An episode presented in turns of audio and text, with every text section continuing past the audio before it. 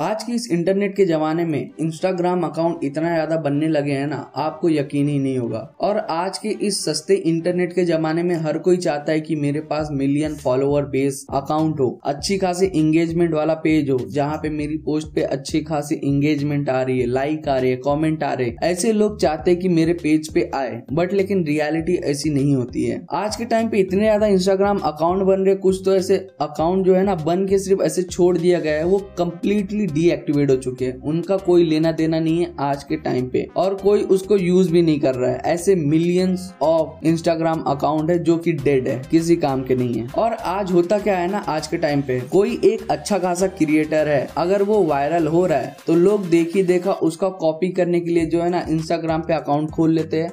और उसी के रिलेटेड कॉपी करके कंटेंट अपलोड करना स्टार्ट कर देते हैं। फिर उसके बाद होता क्या है, उनको कुछ टाइम करने के बाद रिज़ल्ट नहीं मिलता है। जब वो रिज़ल्ट नहीं मिलता है तो फिर क्या करते हैं, वो कुछ भी पोस्ट करने लगते हैं या तो फिर इंस्टाग्राम अकाउंट बंद कर देते हैं। ऐसे ही होता है। और इसके चलते इतने ज़्यादा खराब इंस्टाग्राम अकाउंट जो है ना इंस्टाग्राम के ऊपर मौजूद है, आप सोच भी नहीं सकते हो। तो आज की इस पॉडकास्ट के अंदर जो है ना, मैं आपको बताने वाला हूँ best fastest way to grow on Instagram चार से पाँच जो है स्टेप बताऊँगा जिनको यूज़ करके आप इंस्टाग्राम पे ग्रो हो सकते हो। देखो इंस्टाग्राम के ऊपर लोग एक गलती ये करते हैं, वो बिना डिसाइड किए हुए अपना नीज वो डायरेक्टली अकाउंट ओपन कर देते हैं और फिर उसके बाद छपरियों की तरह इंस्टाग्राम पे पोस्ट करने लगते हैं। यही होता है। तो चलो, ज़्यादा डिटेल में एक्सप्लेनेशन नहीं दूँगा। इंस्टाग्राम अकाउंट के ऊपर सीधा मुद्दे पे आते हैं। तो आज के इस पॉडकास्ट के अंदर मैं आपको बताने वाला हूँ best fastest way to grow on Instagram तो इस पॉडकास्ट को अगर जल्दी कंज्यूम करना चाहते हो और फटाफट सुनना चाहते हो तो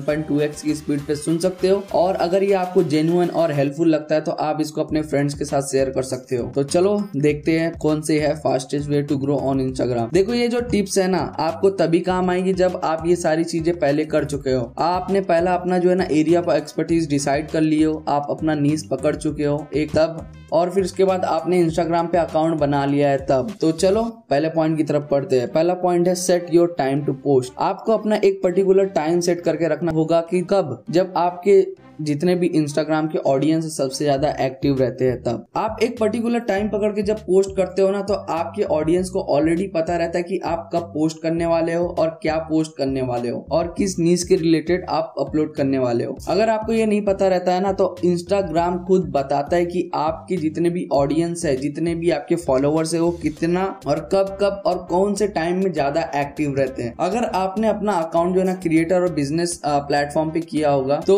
आपको पता चल जाएगा वहाँ पे जो एनालिटिक्स वाले ऑप्शन रहते हैं ना, वहाँ पे जब आप जाओगे और फॉलोअर्स वाले सेक्शन के अंदर जाओगे तो आपको कंप्लीट ओवरव्यू एनालिटिक्स सब मिल जाएगा कि आपके कितने फॉलोअर्स कितने बजे सबसे ज़्यादा एक्टिव रहते हैं। तो ये सारी चीज़ें आपको वहाँ पता चल जाएगी। दूसरा पॉइंट है always engage with your audience देखो, जब भी आप पोस्ट कर रहे हो, कुछ चीज़ें बना रहे हो तो आप अपने ऑडियंस के साथ, अपने फॉलोअर्स के साथ इंगेज करते रहो। चाहे वो कमेंट सेक्शन हो, वहाँ पे जो है कि इंगेज कर सकते हो या डीएम वाला सेक्शन है, वहाँ पे आप उनसे बातचीत कर सकते हो या तो फिर स्टोरीज वाला ऑप्शन है, वहाँ पे इंगेज कर सकते हो आप उनके साथ। इस तरह से जो है ना, आपको इस पे ध्यान देना पड़ेगा। क्योंकि जब तक आप अपने ऑडियंस को इंगेज नहीं रखोगे, जब तक आप उनके साथ बातचीत नहीं करोगे, तब फिर वो ऑडियंस क्या करेगी ना, आपको धीरे धीरे साइड करते चली जाएगी। आपका वजूद ही खत्म होने लगेगा आपके ऑडियंस के बीच में से। और जब आपको नहीं जानेंगे तो फिर पेज बनाने का मतलब ही क्या? तो इसलिए आपको जो है ना, अपने ऑडियंस के साथ हमेशा कनेक्ट होकर रहना चाहिए। और जब आप उनको रिप्लाई देते हो या स्टोरीज पे किसी को मेंशन करके उनकी बातों को रिप्लाई करते हो तो इससे क्या रहता है ना, लोग सोचते हैं कि भाई, आप उनको जानते हो और उन, आपका जो है ना पर्सनल टच उनको देखने के लिए मिलता है जब आप कमेंट सेक्शन में रिप्लाई देते हो या डीएम में या स्टोरीज में। तो ये है। तीसरा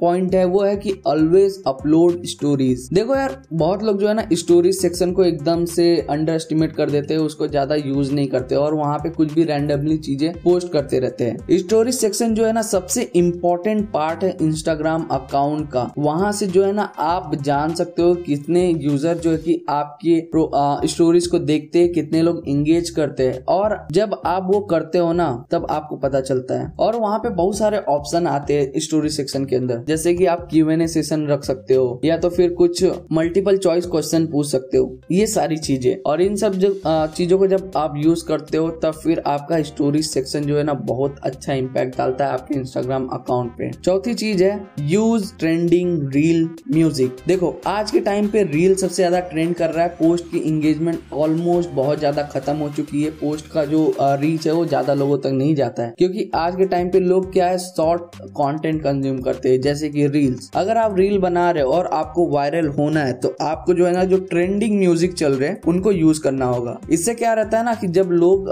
फटाफट जब इसी के ऊपर, उसी ट्रेंडिंग म्यूज़िक के ऊपर वीडियोस बनाते हैं ना तो वो ज़्यादा वायरल होने के चांसेस रहते हैं। अगर आपने पहले बना के डाला है तो आपके कंटेंट और भी ज़्यादा लोगों तक पहुँच सकते हैं। तो ऐसा ही है। और पांचवा जो है, सबसे इम्पोर्टेंट पॉइंट है, अगर उसको नहीं करोगे तो ऊपर की जितनी भी चीज़ें है ना, सब बेकार है। वो क्या है? आपको हमेशा कंसिस्टेंट रहना पड़ेगा। विदाउट कंसिस्टेंसी आप कुछ नहीं कर सकते हो। अगर आप कंसिस्टेंट नहीं रह पाओगे ना तो फिर आपका जो है ना ऑडियंस के साथ एंगेजमेंट टूटता जाएगा। आप उनके साथ कनेक्ट नहीं हो पाओगे। तो यही सारी चीज़ें हैं। तो यही था फास्टेस्ट वे इंस्टाग्राम पे ग्रो होने का टिप्स तो आई होप आपको अच्छा लगा होगा तो इस पॉडकास्ट को शेयर कर देना। अगर रेटिंग वाला सिस्टम रहेगा तो रेट कर देना। उसके बाद और भी सारी टिप्स एंड ट्रिक्स सीखना है डिजिटल मार्केटिंग के रिलेटेड तो आप मेरे को फॉलो कर सकते हो इंस्टाग्राम पे। At the rate technical Vishwakarma ji और उसके बाद बाद डिजिटल मार्केटिंग की सर्विसेज़ कुछ जानना है या कुछ चाहिए आपको तो at the rate TVG digital को कॉन्टेक्ट कर सकते हो जो मेरी खुद की डिजिटल मार्केटिंग एजेंसी है। वहाँ पे जो है कि हम अच्छे क्लाइंट्स के साथ काम करते हैं और छोटे से छोटे और बड़े से बड़े बिज़नेस को और भी ज़्यादा स्केल अप करते हैं। बस मिलते हैं ने, नेक्स्ट पॉडकास्ट में तब तक के लिए बाय बाय